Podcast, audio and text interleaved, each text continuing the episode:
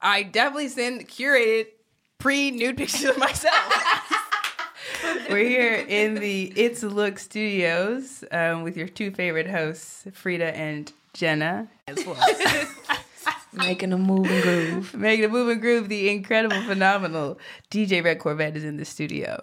Even if there was like one thing that you wanted people to take away from your growth journey, Mm-hmm. what is that one thing you want folks to take away? Yeah, I mean, I just want everybody to like live their life for experiences and, you know, be passionate and don't worry about the failures because they are needed for growth.